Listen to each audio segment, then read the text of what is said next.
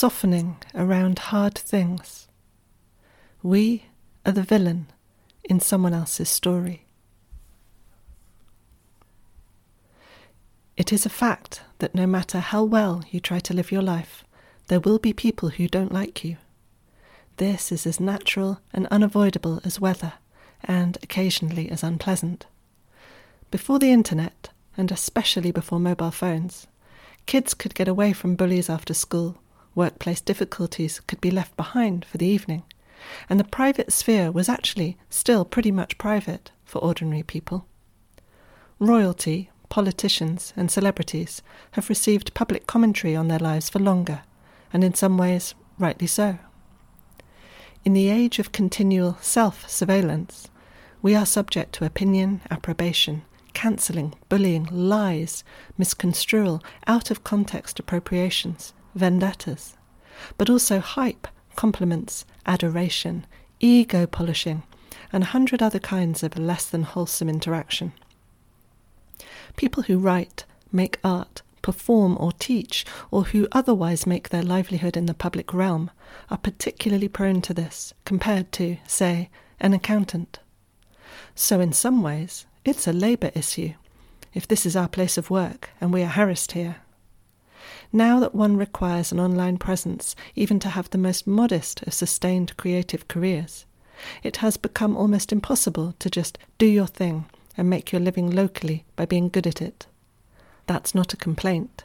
It's just a description of how things are around here lately, and you can read the same in any number of analyses. I hadn't planned to be a writer. I was teaching Tai Chi, life modelling, and doing art, craft, and music as and when they surfaced in my life. Five years into writing, I got my arse in gear and started posting here.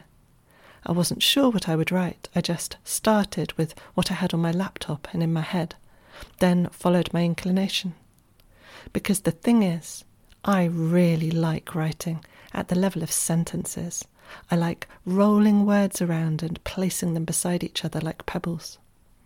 Apparently, you are allowed to do this currently in my country without breaking any laws, so long as you don't threaten to kill or hurt anyone or commission acts of terrorism. I used to grimace and sigh in agreement when hearing of the early internet pioneers, one of whom, as she left the blogosphere she had helped create, said that she no longer wanted to commodify her unconscious. And yet, here I am, only just adjacent to that activity, gathering any insights I have gleaned from life and writing about them on Substack. When I started a year ago, I sent this newsletter to 18 of my friends most of them writers, and said, Hey, would you cast an eye over this? If it's rubbish, would you let me know? And if you like it, can you tell people? And now you're here too. So welcome. I won't strip mine my biography, nor do I disclose that which is not mine to reveal. But I do look at what has happened to me the good, the bad, and the weird I try to wrest some sense out of things, usually after many years of mulling events over privately. Many books I love use memoir as basis for insight. On my desk in front of me is a copy of The Book of Margery Kempe, the first book by a woman in the English language, a book from before there were any real genres at all to write in. And what is it? a book of insights and adventures from the incredible pilgrim life of an unconventional 14th century Englishwoman, dictated to a scribe, a sympathetic cleric. She and I could not be more different. She had many children, wept frequently and profusely in public, and would have much preferred her husband not to indulge his conjugal rights. Yet I feel a kinship with her as I read her story as an eccentric Englishwoman, as a great annoyance to some people, and as someone for whom the life of the soul, for want of a better term, is as important as the outer life.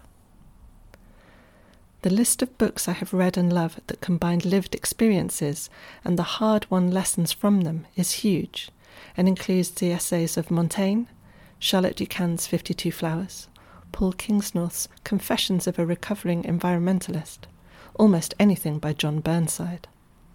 and books by Charlotte Joko Beck, Sharon Blackie, Mark Boyle, Stuart Lee, Sogyal Rinpoche, Peter Matthiessen, Mountains and Rivers poetry, Sappho, Rilke. These are just the ones on the shelf behind me right now or that jumped to mind. The list is endless. It's probably what I like to read most, apart from superb sci fi such as by Le Guin, Faber, Vandermeer, or Banks. So, whether online or in print, in books or elsewhere, this drawing from life thing that many writers do is pretty common and has a long lineage going back hundreds, if not thousands of years. For some time, I have received regular online trolling from a person or persons who believe me to be the cause of their misfortune. This post is in many ways a response to them, but it is much wider than that, and it has taken months to find the right words. I have made a promise to myself not to speak of those unfortunate events in public again this decade, and will have removed the rare mentions I can find of them by me online by the time this comes out. This is a gift in good faith for them. It is also really easy to avoid me online. I just have my two somewhat neglected professional websites and their Instagrams, some music, and there is this Substack for writing. I don't have personal social media. I've never used X or Facebook. So if you need to steer clear of all mention of Caroline Ross, it is very easy. May I take this moment to say to those who find my continued living presence on earth upsetting that I wish you well and I hope you can be free. It has taken me a week since their last attack to get to a place of love and acceptance where reading back my draft doesn't feel like rehearsing indignation. So this week I began to really laugh at myself and, inspired by my detractors, attempted to envisage myself as the villain they described. A spoiled child, fake, rich, deluded, and self obsessed.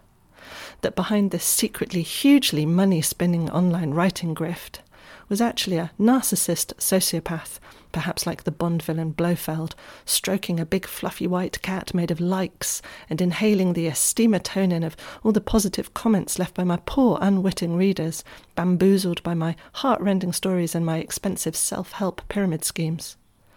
I imagined mainlining this narcissistic supply to bolster my massive ego, thinly masked by my happy go lucky persona, under both of which were lying the rotting bodies of subpersonalities who've been fatally brawling behind the scenes in an MMA cage fight fueled by unprocessed trauma and misanthropy.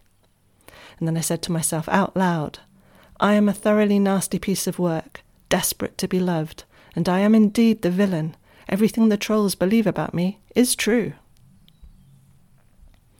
In all seriousness, I do realize that nobody can actually prove their good intent. Not to ourselves, not to others.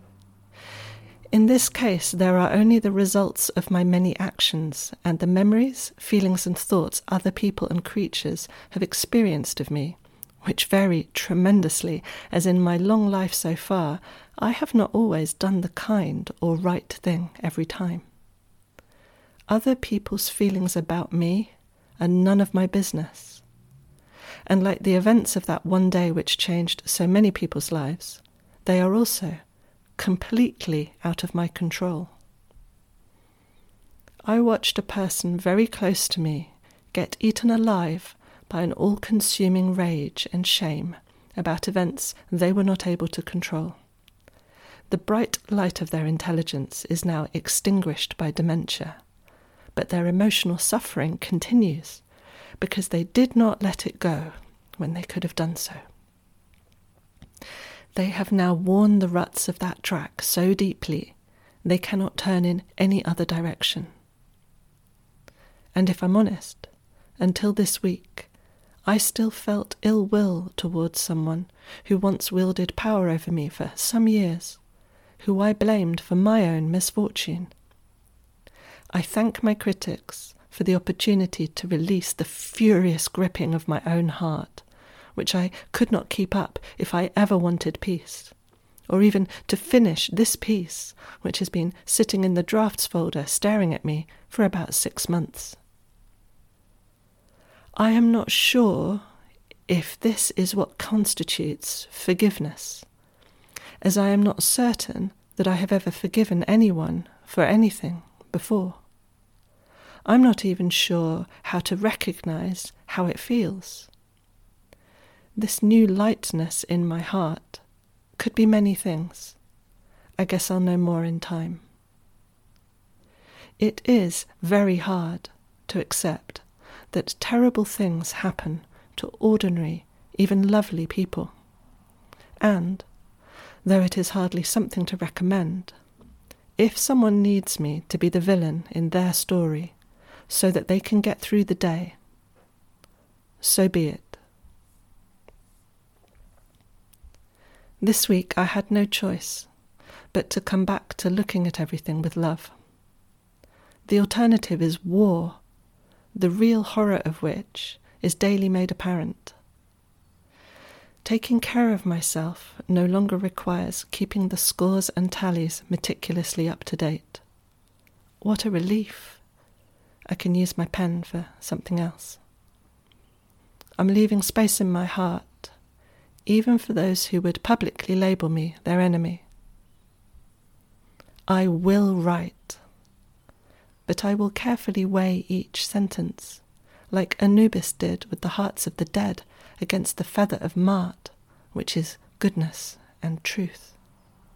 Though Thoth the scribe will not record it, it will just be me a middle aged woman in a flat, with a fondness for words and wild foods. But in the end, I think, maybe not completely evil.